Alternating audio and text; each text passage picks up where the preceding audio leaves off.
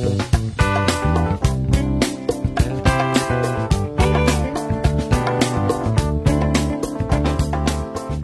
I'm Dr. Amalia Gonyas Malka. Welcome to Womanity, Women in Unity, the show that celebrates prominent and ordinary African women's milestone achievements in their struggles for liberation, self-emancipation, human rights, democracy, racism, socioeconomic class division, and gender-based violence. Joining us in studio today is Ambassador Narjis Dridi, who is the ambassador of Tunisia to not only South Africa, but Botswana, Namibia, Mozambique, Mauritius, Zimbabwe, and Swaziland. Previously, she was Director General for Bilateral Relations with African countries and the African Union in the Tunisian Ministry of Foreign Affairs, and during her career, she has been posted to Sweden, Netherlands, and Italy, amongst other countries. Welcome to the show, Ambassador. Thank you. Thank you very much for inviting me, Amalia, for this uh, friendly discussion. It's such a pleasure to have you here. And to start with, you have served your country for almost 30 years. Can you please share with us a few of the landmarks in this tremendous career that you've had? I know that in 30 years, often there's been elements that have, have risen which could have come out of the blue and been completely surprising. You know, this is, uh, how to say, this is our daily uh, challenge. This is, I mean, we, we have to face this kind of uh, situation all day long. So um, I would say a few remarkable uh, steps in my career. when I was in Rome as a young diplomat, um, I had the chance to be, I won't say the spokesman, but the representative of the government for a very delicate issue, which was dealing with um, an Italian young lady who disappeared. She was in Tunisia and she disappeared. So there was a big uh, action, and one of the MPs took it as her own issue and I went to the TV, the RAI, the Italian television, and I was speaking on live and in Italian because I'm an Italian speaker. So it was for me, young diplomat, it, it was facing the, the, the world. The world. And uh, this show, TV, is very well known. Um, even I remember I used to watch this uh, on the RAI. Uh, it was called like um, who did see. It means who did see this person. Anyway, it was uh, really very tough for me, and they were accusing Tunisia of la traite des blanches, you know, like white uh, uh, slavery. And then I had uh, just to say, look, I am a woman, I am a young uh, diplomat, and uh, um, you are kidding me. Uh, you know that I have the right to vote before you, Italian women. And they were shocked. And I prepared a little bit some question, but then once there in the studio, I was just talking as a normal discussion. Then when I was out, I found the ambassador sent me security guard because they received call to the embassy menacing that they will attack me or something. So it was like, you know, a real adventure. That's quite an experience for a young diplomat. And then uh, the day after or some days after, uh, they sent, of course, we sent the video to, to our ministry or and there has a lot of friends and colleagues. How could you do it? How could you speak so naturally? How you, were laughing? Yes, I was laughing because they put me question like ridiculous. It was ridiculous for me that you say this and this and this. So it was like, wow, I did it, but also I did it in a very natural way. So this one of the many, but as a young diplomat, it was very, very tough for me to, to go to the TV and to manage to do this. When I asked you about this question and, and saying some of the key milestones, you said, on a daily basis we, we're handling crises and challenges. And given that our world is so connected now, Mhm. that something can happen in one environment or an industry and it has a huge impact on everybody. So having that, what would you say are, are going to be some of the the issues or, or concerns or, or challenges that you want to achieve whilst you occupy this role in South Africa? The most big challenge for me is to bring my country better known in South Africa because I noticed that little is known about Tunisia. Either the history of the country, the achievement, where we are now, uh, about economic tourism. So there is a, a huge lack of information or lack of interest to Tunisia. So I would like, my aim is to bring interest into Tunisia with its history, with its culture, with its achievement, with its problem also, I mean, and obstacles. There is no country which has no challenge or obstacle in this global world. So this is my, my, my biggest um, challenge. Like um, in South Africa, they don't know about this um, specific act for emancipation or empowerment of women in Tunisia. And when I talk about it, many people remain like, oh, this is existing since 1956, even before the proclamation of the Republic, uh, just uh, three months after the declaration of independence of Tunisia from the French colonialism at that time. Uh, and this code uh, gives a break in the history of the modernization of today's society, Tunisia, because we just uh, cut off with all these laws or this uh, cultural set which uh, I- Inhibited women. inhibited woman exactly or keep it aside as a tool, not as a full member of the society. And since uh, then till now, this uh, act is getting more uh, assets to bring it at the level that we would like. But the most important is at that time in 1956, the women had the right to divorce by jurisdiction, um, uh, abolish of polygamy, um, then the age of uh, marrying was established at 18 year, and the spouse has to express her agreement for them. So this to give the minimum rights for women uh, and to protect the young girls from all this abuse, marriage, and everything. Then, uh, following this, of course, the right to education, the right to vote, the right to uh, work. Uh, so, for equal uh, diploma, you have equal uh, salary. Uh, then, of course, it has been developed more. Then, the custody of kids is fully given to the mother now. The mother can give also the nationality to her kids, even if the father is not Tunisian. Uh, these are the, amongst the latest achievement, of course, because this act is being brought slowly. I mean, in the 19th, there has been a, a bunch of other laws regarding the nationality, the custody, etc. Uh, until uh, recently, it has been in the constitution of 2014 after the new constitution it gives total equality between men and women as part of the society.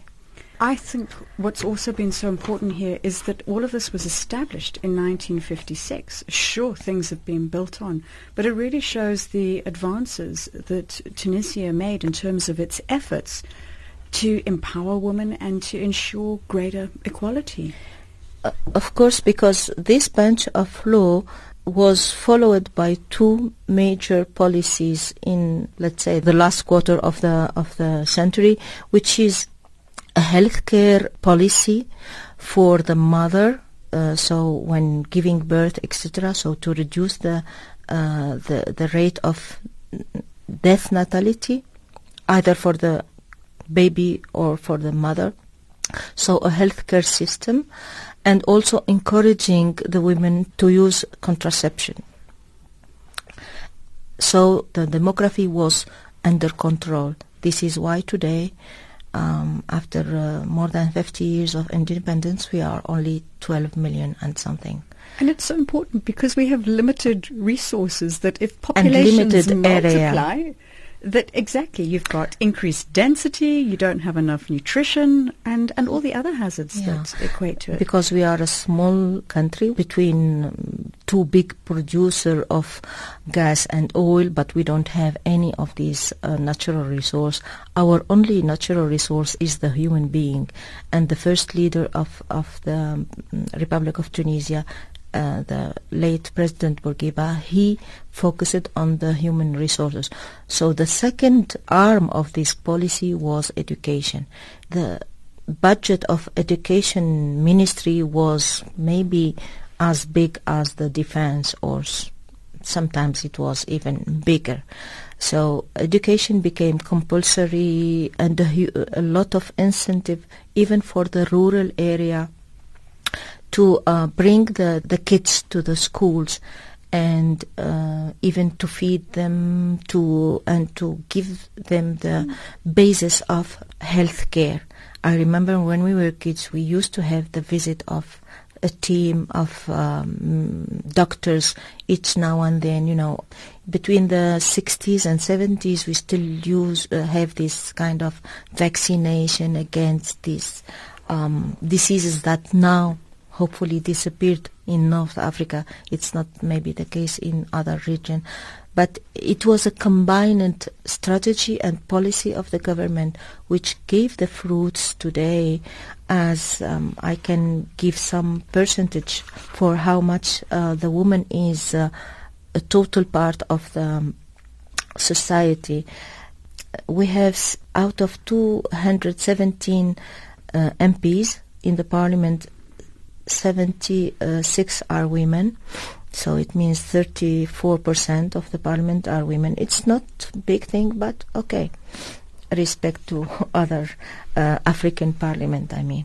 Um, in the administration, the the public administration, the women who have, a, let's say, high um, position or middle high position are like 36 percent um, the women represent 43% of the judges and 45% of lawyers, 40% of uh, doctors, medical doctors, and 50% of pharmacists and um, university professors. Those are incredible figures, and, and I, I say that with due, due respect because so many times in, in conversations I've had with other women from different countries, and I, I even reflect on, on South Africa. And, and one thing you said was, you know, we've got 34% in parliament, with due respect to other African countries, where some of those countries like Rwanda, Senegal, South Africa have got a, a bigger bias yeah. on women in parliament. But everywhere else, in terms of women in business in particular, those figures are so low. They're approximating 25%. So given these fantastic figures that you've shared, uh, education seems to be a strong component of, of the mindset and this economic independence and financial freedom. What has been some of the reasons for achieving these figures, do you think? I think it's a it's a cultural mindset that was uh, also driven by, as I said, national strategy, encouragement for education. And uh, we don't have any natural resource, so the education was the only social lift to get out of poverty or to get out of um, the street or to advance. And also because uh, it's um, the the Tunisian uh, society or the Tunisian people they are used to education. We are across um, how to say they are open minded because we are a cross country of civilization. it's 3,000 uh, year of civilization since uh, a woman created the empire of Carthage. It was a woman. Uh, so even in our genes, uh, in the genes, the Tunisian and the history of Tunisia, we had a big number of women leaders. So uh, the creation of Carthage was done by Alisa or Didon, the, the queen of Carthage. Then we had after that El who who was a Berber leader fighting the invasion from the south, from the Arabic Peninsula to uh, to the Islamization of the country. Um, we had women sent. This is very particular to Tunisia. I mean, when I when I say sent, it means that they are so devoted to religion and to the social care that they become like um, one of the women uh, is called Aziza Othmana, and she was very rich, extremely rich. He, she inherited a lot of uh, lands, and she gave many uh, land uh, to the uh, social care. This it was in the 18th century. In the struggle for the independence, the woman was next to the man and even how to say we had since that time before i mean the installation of the republic we had this national uh, women uh, union and they were fighting for independence. Then they were fighting to make this asset of uh, law become practice. Uh, so it's it's a it's a common um, heritage from our history, from our culture. We had many civilizations crossing Tunisia, and the foreigner is not regarded as an invader in as far as they respect the people there. Even when the Ottoman Empire came in and installed a kind of, it was not a, a, a colonization, uh, it was accepted because as far as you give um, space to the people and you don't invade. The only fight that really uh, the Tunisian uh, had wa- was against the French colonization because it was a colonization. But still, many civilizations came to Tunisia, uh, which even gave its name to the Africa continent because in the very ancient, ancient time, it was called Ifriqiya, Tunisia. I never knew. Thank you for sharing. yeah, so this is one of uh, of the things that um, actually they are not known in South Africa. And if I speak about Tunisia today, I mean um, we have an, a new constitution which um, emphasized all the fundamental rights and human rights uh, that were already uh, taken uh, the the freedom of religion, etc. And um, the Article 21 of the Constitution was um, put uh, ahead is the principle of equality of, between men and women without any uh, discrimination.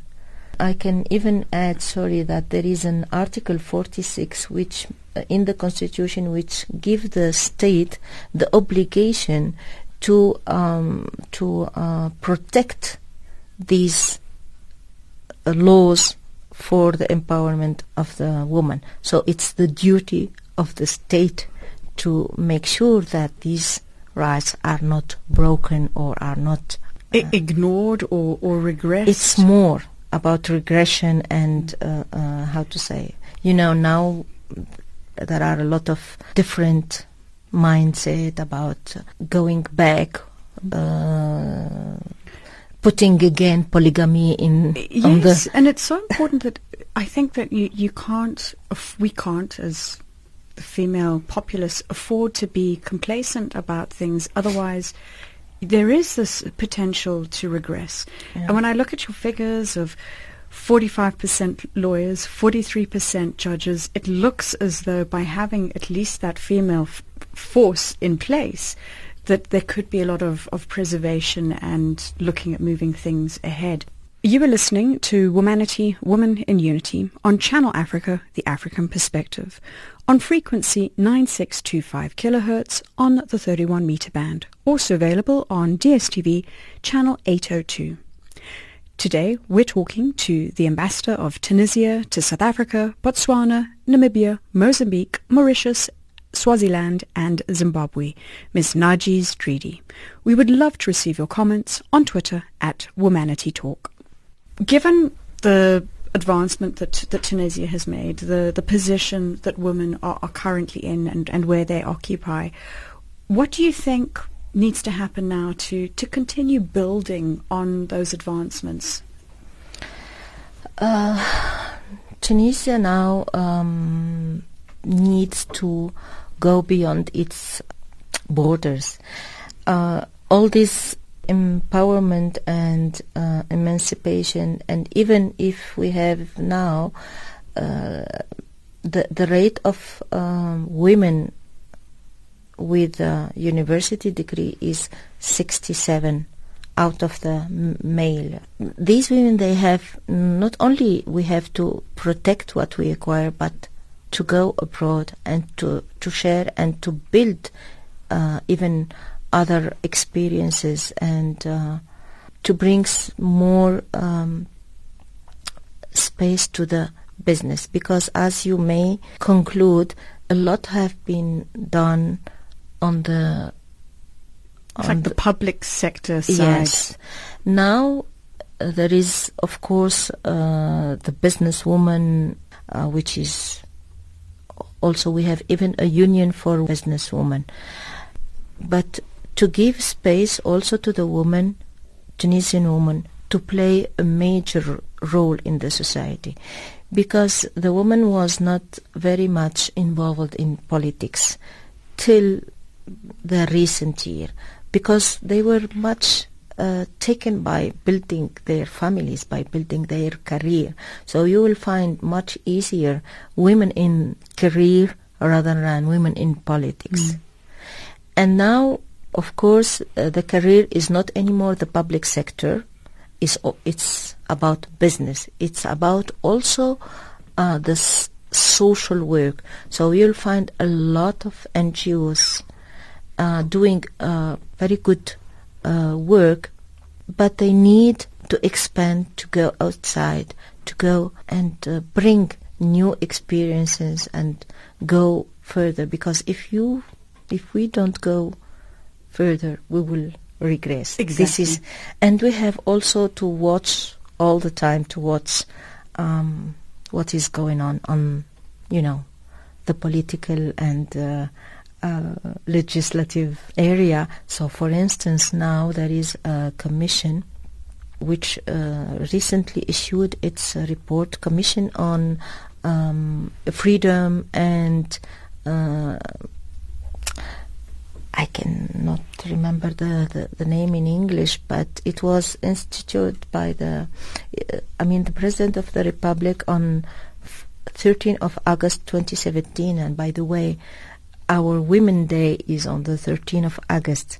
And here, uh, on the 9th of it's August? It's the 9th of August. So we've got parallels here. We, we have a lot of parallel, and that's why I would like one of my second challenge sorry, I go on, on another question, is to uh, bring women from Tunisia and South Africa to work together on whatever level. I think that on the civil, society work we have a lot, a lot to exchange, to learn from each other, and to do also together for for the the women society and for the the children and and for men. I mean, we don't dissociate the work uh, because the men they have men have uh, a huge importance per- percentage of importance to to um, to bring the woman mm. also ahead. Because what happened in Tunisia it was not on it was not the real uh, how to say the proper request of the women. It came from men men, philosophers. Uh, we had in uh, how to say we had a very uh, a famous thinker in who issued in 1923 uh, a book about women and the woman within the Islamic religion and explaining that her situation, she has to stand up next to the man. And from this philosopher or thinker in these years of 1920 until 30, it was a whole wave of Arab thinker who wanted the emancipation and claimed the em- emancipation of, of women.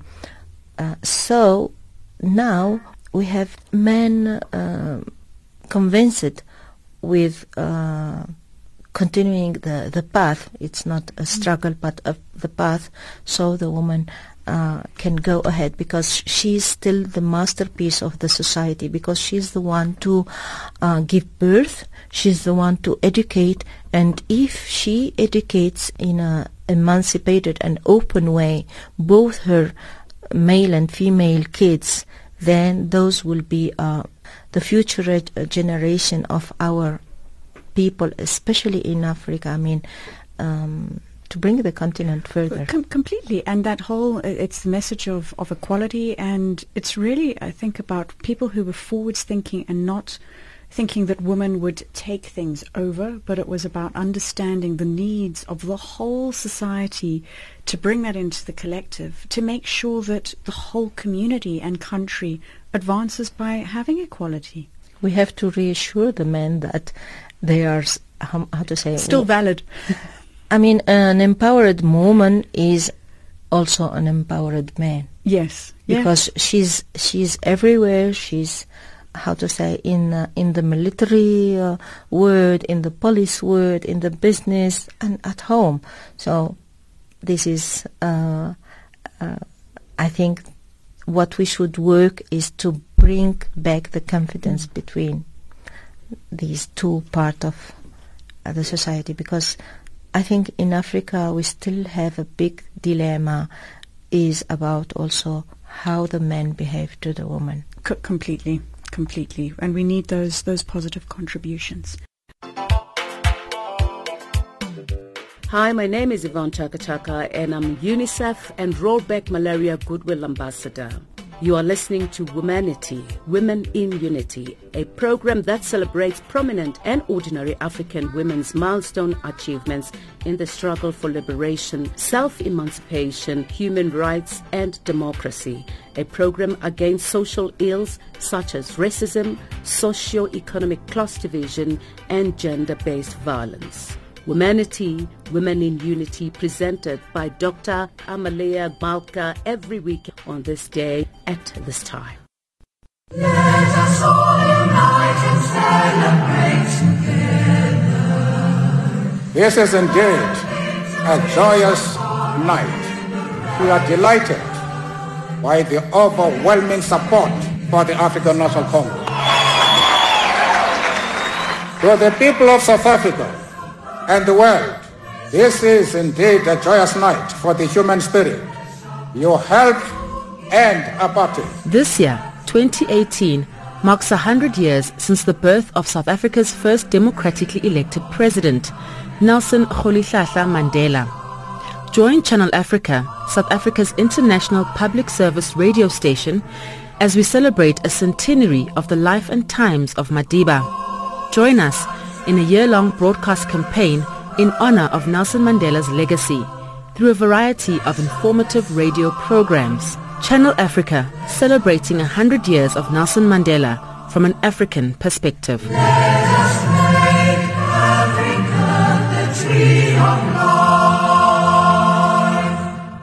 You are listening to Womanity, Woman in Unity on Channel Africa, the African Perspective, on frequency 9625 kHz on the 31 meter band, also available on DSTV channel 802. Today we're talking to the ambassador of Tunisia to South Africa, Botswana, Namibia, Mozambique, Mauritius, Swaziland and Zimbabwe, Ms. Narjis Dridi. We would love to receive your comments on Twitter at Womanity Talk. Ambassador, turning towards more of a personal perspective, one of the questions that I, I, always ask my guests who've made tremendous achievements in their respective fields of disciplines is about what they think have been some of the factors to their success. So some people speak about perseverance, others talk about hard work, or some speak about their, their mothers as being significant influences. So if you could share with us what you think have been some of the key drivers to your success. Um, you're completely right. Also, uh, it com- uh, you make me um, how to say think that uh, I didn't speak about the woman, the Tunisian woman in diplomacy. This is another struggle. We had to struggle. Uh, so now we get also the position of ambassador. It was not easy, and a woman in a, in a high position, she has to give twice as a man. To it's not to prove herself, but because of how they look to us. Because if I make a small, the smallest mistake, then it will be seen uh, as a big failure. While if it is one of my colleagues who do the same mistake, it will be seen, oh no, it's normal routine. And the other thing on that point that I've experienced is that you may make this mistake in your personal capacity, and it's not viewed as your mistake in your personal capacity. It's viewed as all women yeah. make this mistake. But it can be even a professional mistake, but on, on, on the level of evaluation, then things are different. Or uh, how to say, to pretend to some, uh, okay, mm, specific experience or specific level. So I, I had to struggle and to, um, to uh, put forward my um, my word, uh, so I can be what I am today. Um, if there is a, a, a key person, uh, I think it's it's my my family, or more or less, I would say my mother. She was a, a very strong person with a, a, very strong personality, but with um, also artistic gifts.